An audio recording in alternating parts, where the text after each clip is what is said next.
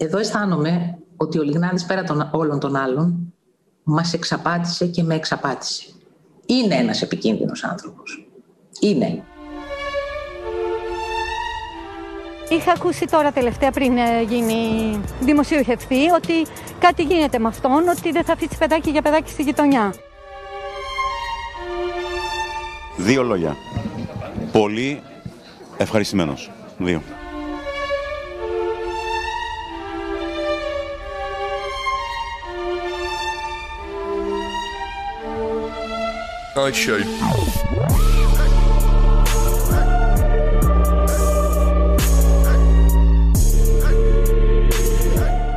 Μια παλιά και διάσημη γελιογραφία του New Yorker έδειχνε ένα σκύλο μπροστά στην οθόνη ενός υπολογιστή.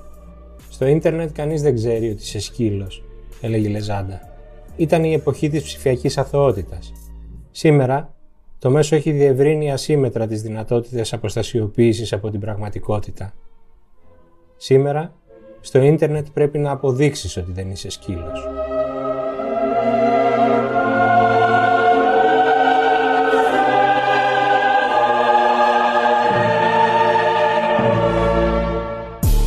Τελευταία εβδομάδα κατακλείστηκε από γαυγίσματα εικονικών σκύλων και σκυλευτών ενός κινήματος που ξεκίνησε ως ζωτικό αίτημα κοινωνικής προόδου.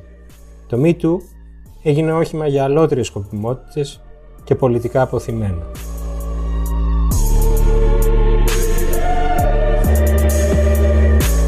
Κυρίες και κύριοι, είναι το Ράδιο Κάπα, το εβδομαδιαίο podcast της Καθημερινής. Είμαι ο Μιχάλης Τσιντσίνης και σήμερα θα συζητήσουμε με την κυρία Αντιγόνη Λιμπεράκη, καθηγήτρια οικονομικών στο Πάντιο Πανεπιστήμιο και διευθύντρια της μη κυβερνητικής οργάνωσης Solidarity Now. Μιλήσαμε μαζί της για το πώς είναι να ξυπνάς ένα πρωί και να διαβάζεις στο ίντερνετ ότι είσαι σκύλο.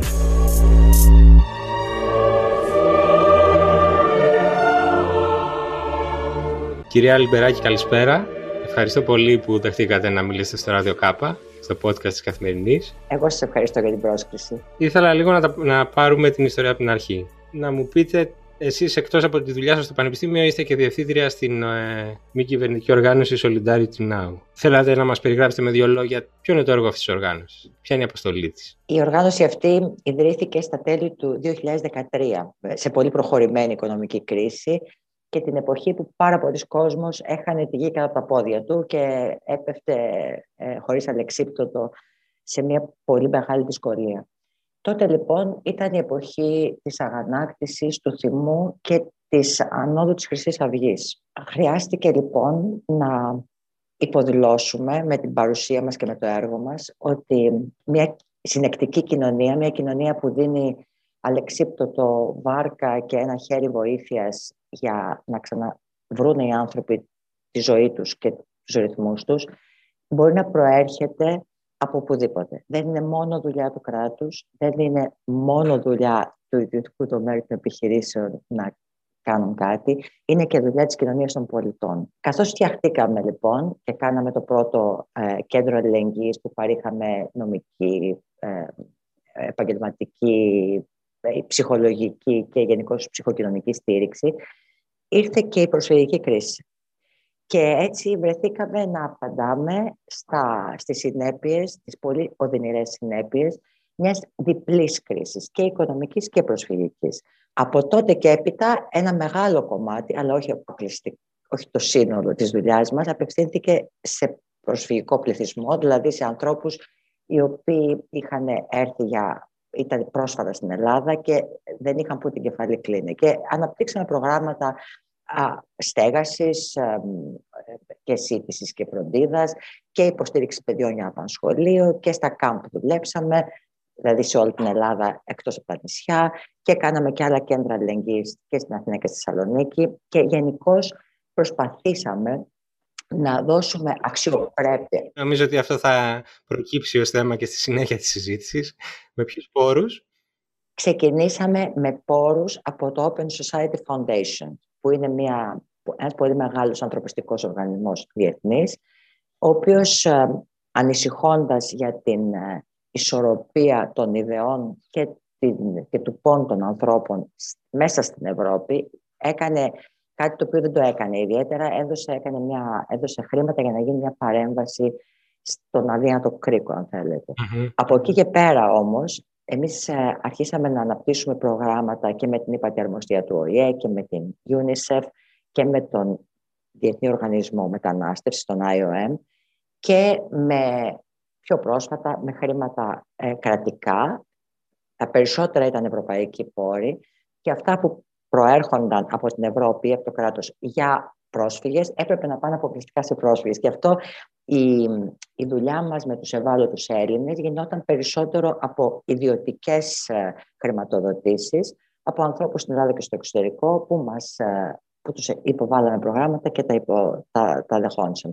Συνολικά, το Open Society Foundations πέρυσι είχε λιγότερο από το 15% του προϋπολογισμού μας και για φέτος θα είναι ακόμα μικρότερο.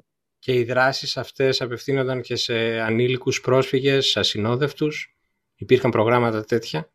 Αργήσαμε να μπούμε στα, στους ασυνόδευτους πρόσφυγες επειδή το θέμα της παιδικής προστασίας, το οποίο εμείς το ε, δραστηριοποιούμασταν σε αυτό μέσα στις, στους καταβλισμούς αλλά και στα κέντρα αλληλεγγύης, είναι πάρα πολύ δύσκολο όταν αφορά ασυνόδευτους. Είναι πολύ πιο απαιτητικό. Δεν θέλαμε λοιπόν να ορμήσουμε και να πούμε ότι εμείς τα ξέρουμε όλα και όλα τα σφάζουμε, όλα τα μαχαιρώνουμε. Έπρεπε να μάθουμε τη δουλειά σταδιακά και σε συνεργασία με άλλες οργανώσεις που είχαν εμπειρία.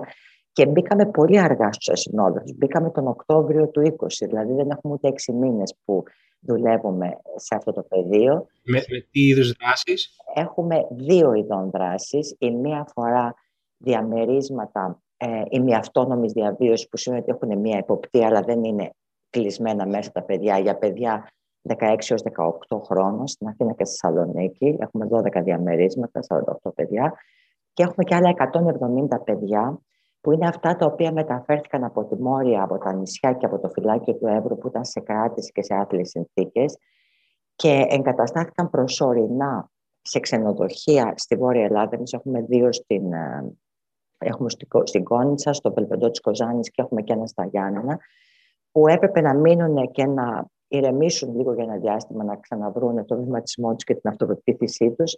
Στη συνέχεια θα πάνε αυτά τα παιδιά ή με πρόγραμμα μετεγκατάστασης στην Ευρώπη ή σε πιο μόνιμες και κανονικές δομές. Άρα έχουμε αυτού, αυτή τη συμμετοχή στα ασυνόδευτα και είμαστε, το σκεφτήκαμε πάρα πολύ πριν το κάνουμε και είμαστε πολύ περήφανοι που το κάνουμε.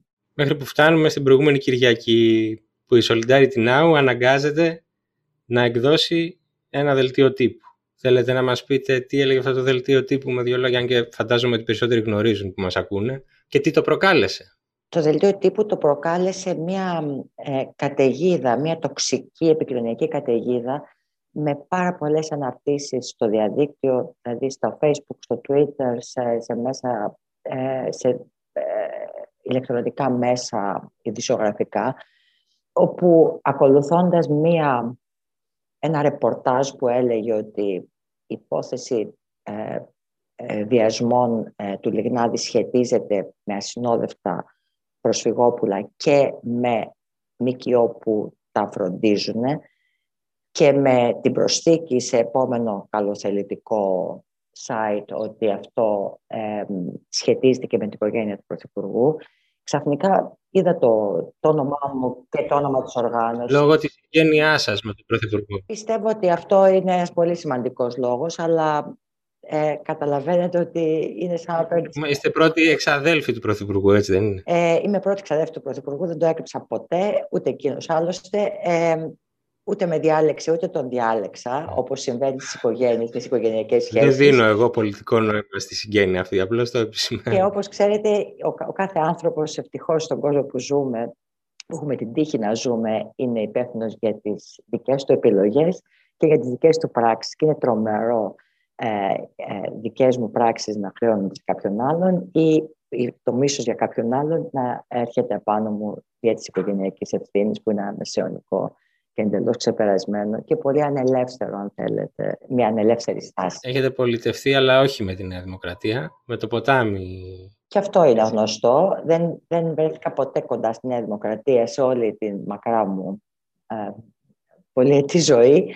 Ε, και αυτό το κάνει ακόμα πιο εντυπωσιακό, αν θέλετε, το, την, την επίθεση. Ας γυρίσουμε στη, στο προηγούμενο Σαββατοκύριακο. Εσείς πώς πληροφορηθήκατε, δηλαδή πώς έφτασε σε εσάς ότι διακινείται ε, αυτή η φήμη, να το πω έτσι, στη, στην ψηφιακή δημόσια σφαίρα. Είχατε κάποιο δίλημα, ας πούμε, στο πώς θα το χειριστείτε, αν πρέπει, γιατί καμιά φορά υπάρχει και η άποψη που την ακούω συχνά ότι απαντώντας σε κάτι που διακινείται τόσο ανεύθυνα, ενδεχομένως του δίνεις και αξιοπιστία, δηλαδή του δίνεις και βάρος, του πέρασε από το μυαλό σας. Επέρασε το μυαλό μου και σε γενικές γραμμές πρέπει να πω ότι στο παρελθόν πολλές φορές έχω πιάσει και εγώ τον εαυτό μου να λέω άστο θα περάσει, είναι τόσο ακραίο που ποιος θα το πιστέψει και μην πέφτει στο επίπεδό τους και ότι τελικά τους δίνεις και αφορμή για να συνεχίσουν να επιμένουν σε ένα θέμα. Αλλά το θέμα δεν είναι ότι ε, θύχτηκε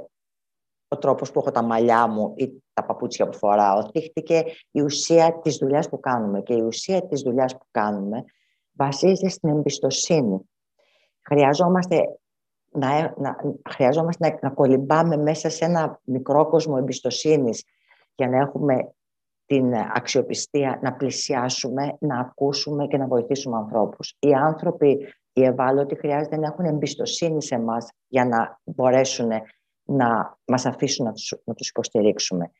Η, η ζωή τους στο μέλλον εξαρτάται από την εμπιστοσύνη και την καλή διάθεση των γειτόνων τους και των συνανθρώπων τους, γιατί αλλιώτικα Ξέρετε, να κλείσετε τους ανθρώπους σε ένα κλουβί και να τους ταΐζετε και να τους ποτίζετε είναι σχετικά εύκολο. Το δύσκολο είναι να τους κάνετε ανεξάρτητους, να, να αναπτύξουν τις δραστηριότητες τους, να έχουν τις δικές τους προτεραιότητες και να έχουν τις δικές τους σχέσεις με την κοινωνία στην οποία βρίσκονται.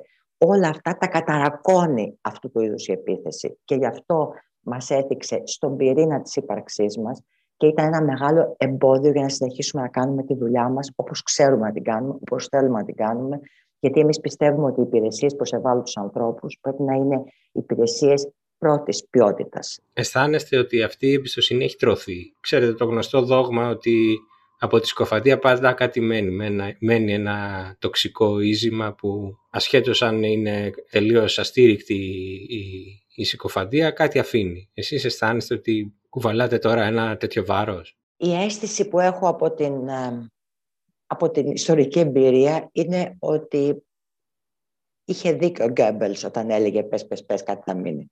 Και γι' αυτό όλα τα ανελεύθερα καθεστώτα χρησιμοποίησαν στοχευμένη ε, δολοφονία χαρακτήρων προκειμένου να ε, αφήσουν μια διάθεση. Μπορεί να μην μένει το συγκεκριμένο, αλλά μένει η, η υποψία, η σκιά.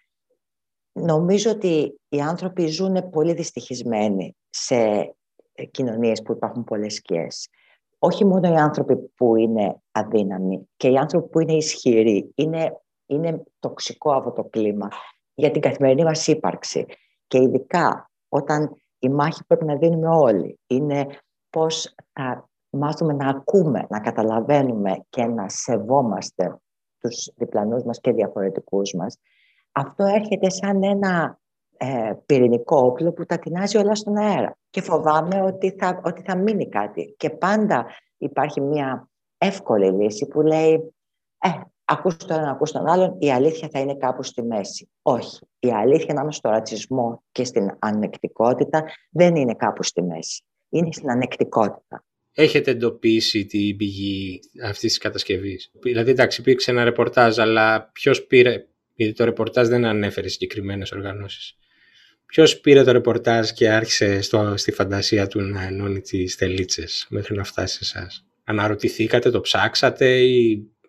Δεν υπήρχαν πάρα πολλές τελίτσες να ενωθούν επειδή ε, είχαμε απασχολήσει και άλλες φορές ε, τον κόσμο των, ε, των σκιών με τη δραστηριότητά μας και επειδή υπήρχε μια, ένας, υπάρχει ένα τμήμα στην κοινωνία μας που έχει μια όχι απλώς ε, δυσανεξία, αλλά μια εχθρότητα προς τις μη κυβερνητικές οργανώσεις για διαφορετικούς λόγους. Ναι. Τα παλιά κόμματα επειδή είναι μια άλλη φωνή που ελέγχει τη δημοκρατία. Ή ε, τα, τα πολιτικά γραφεία επειδή είναι ένας άλλος παίκτης. Ή τα συνδικάτα επειδή δεν είναι ελεγχόμενα. Δηλαδή υπάρχει, υπάρχει. Και βέβαια όλοι αυτοί που μισούν τους πρόσφυγες θεωρούν ότι η ΜΚΟ είναι ε, εχθροί τους.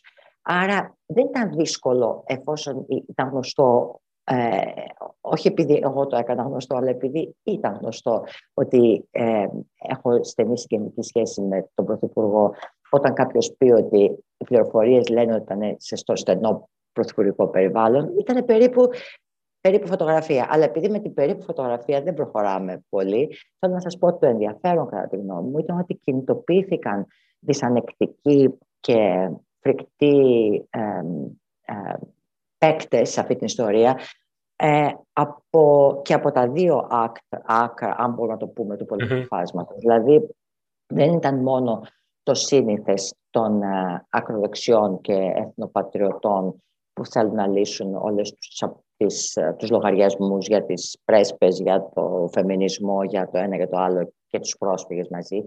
Ήταν και φωνές παραπλανημένες κατά τη γνώμη μου, αλλά δεν έχει σημασία. Επειδή με ρωτάτε τώρα ποιοι μπήκαν σε αυτή την ιστορία, μπήκανε από όλες τις πλευρές. Και αυτό κάτι μας λέει, είναι σαν να σηκώθηκε ένα καπάκι και να βλέπεις ότι ένα μεγάλο τμήμα του υπεδάφους πάνω στο οποίο νομίζουμε ότι πατάμε στέρεα, δεν είναι τόσο στέρεο και δεν το ξέρουμε τόσο καλά και θέλει μεγαλύτερη προσπάθεια για να το καταλάβουμε και να το αντιμετωπίσουμε. Υπάρχει τρόπος να μηνθεί κανείς. Εντάξει, υπάρχει προσφυγή στη δικαιοσύνη ενδεχομένως όπου η, η σκοφαντία είναι επώνυμη, βέβαια, που δεν, που δεν είναι και το σύνηθες στο διαδίκτυο. Αλλά η δικαιοσύνη έχει, ο χρόνος της είναι μακρύς.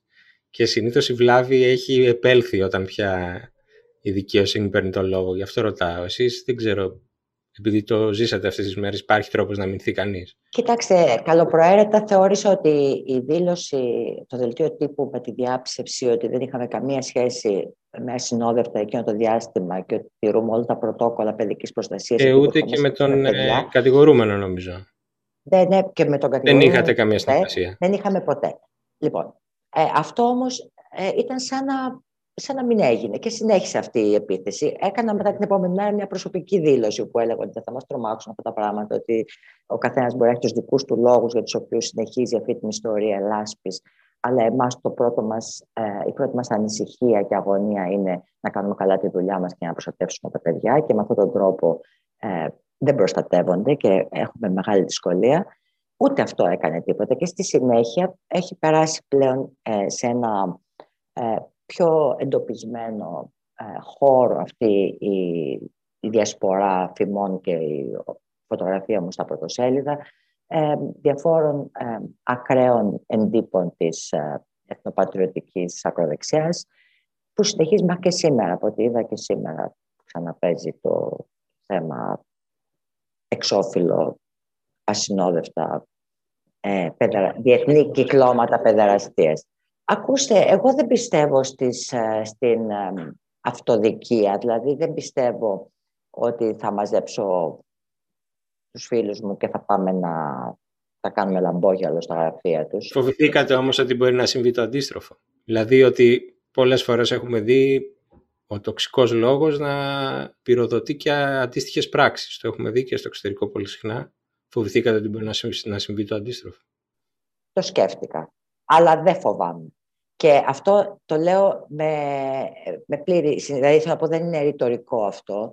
Ε, όταν κάποιος ε, αποφασίζει να έχει μια δημόσια παρέμβαση, ε, είτε σαν ιδιώτης, είτε σαν εκπρόσωπος μιας οργάνωσης, είτε σαν βουλευτής, είτε σαν ε, πανεπιστημιακός, είναι έτοιμος να ε, δεχτεί και τις αντιδράσεις αυτό που κάνει. Όχι ότι τις ε, δικαιολογώ, όχι ότι μου αρέσουν, όχι ότι τις επιδιώκω και τις προσελκύω αντιθέτως, αλλά δεν, ε, δεν δημιουργείται σε μένα ούτε μία στιγμή η έννοια του κάτσε καλύτερα στα αυγά σου και μη λες κάτι που νομίζω ότι είναι σωστό. Γιατί νομίζω ότι δεν, δεν μου επιτρέπεται να το κάνω. Γιατί στο τέλος της γραφής, κύριε Τσιτσίνη, εάν ε, ε, κάποιος που πιστεύει ότι έχει δίκιο, απολύτως δίκιο, δεν προσφύγει στη δικαιοσύνη, δεν είναι μόνο ότι δείχνει δηλία, δεν είναι μόνο ότι αφήνει α, εκτεθειμένους τους εργαζόμενους και τους ανθρώπους που έχει στην ευθύνη του, είναι ότι δείχνει και μια τρομερή έλλειψη εμπιστοσύνης στη δικαιοσύνη. Και δεν νομίζω ότι είναι σωστό να το δώσω αυτό το μάθημα, γιατί ε, στην ζωή μου πορεύομαι βέβαια σαν άνθρωπος και σαν πολίτης, αλλά είμαι πάντα μια δασκάλα και σκέφτομαι και το, το συμπέρασμα, το, το πρότυπο που προκύπτει.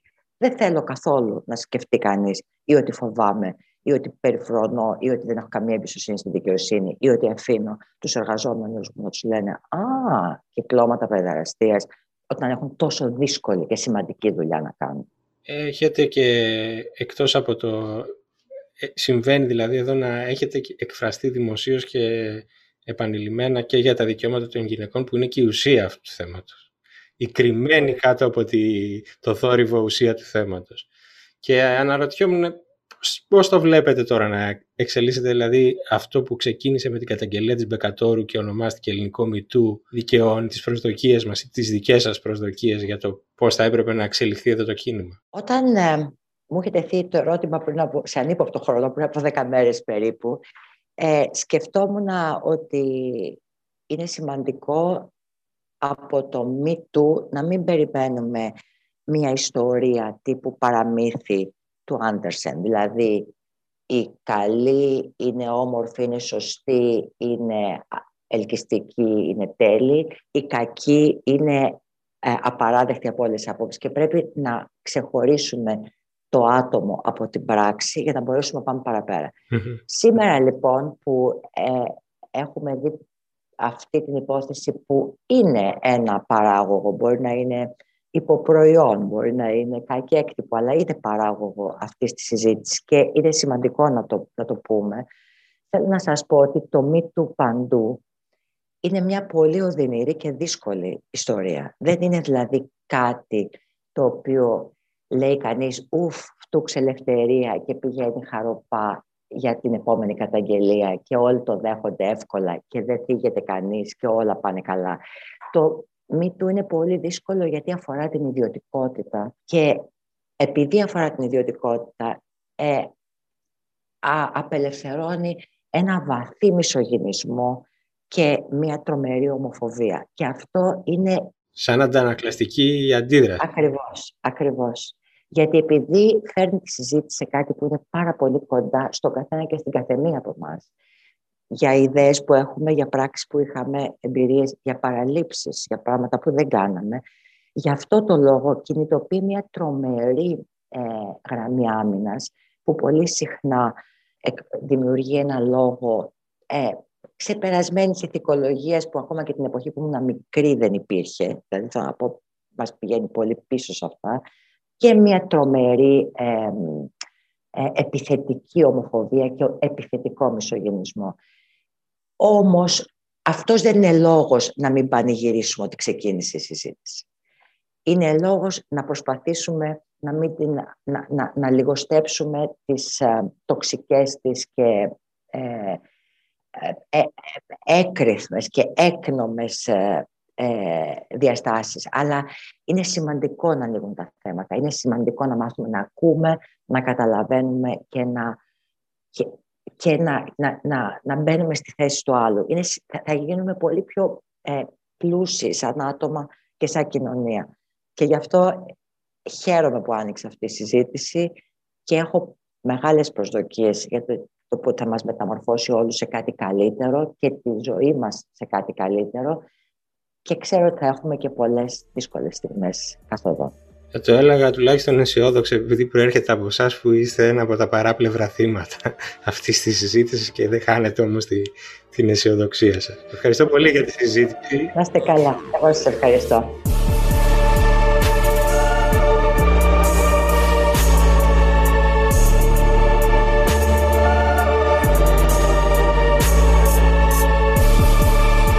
Η απειλή του τοξικού λόγου στα κοινωνικά δίκτυα μοιάζει νέα.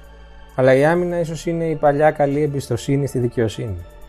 Η άμυνα ίσως είναι αυτό που η κυρία Λιμπεράκη λέει να μην κάθεσαι στα αυγά σου. Αυτά για σήμερα. Ραντεβού την επόμενη Παρασκευή. Μέχρι τότε, όσο μπορείτε, μη σκρολάρετε στη λάσπη. Λερώνει.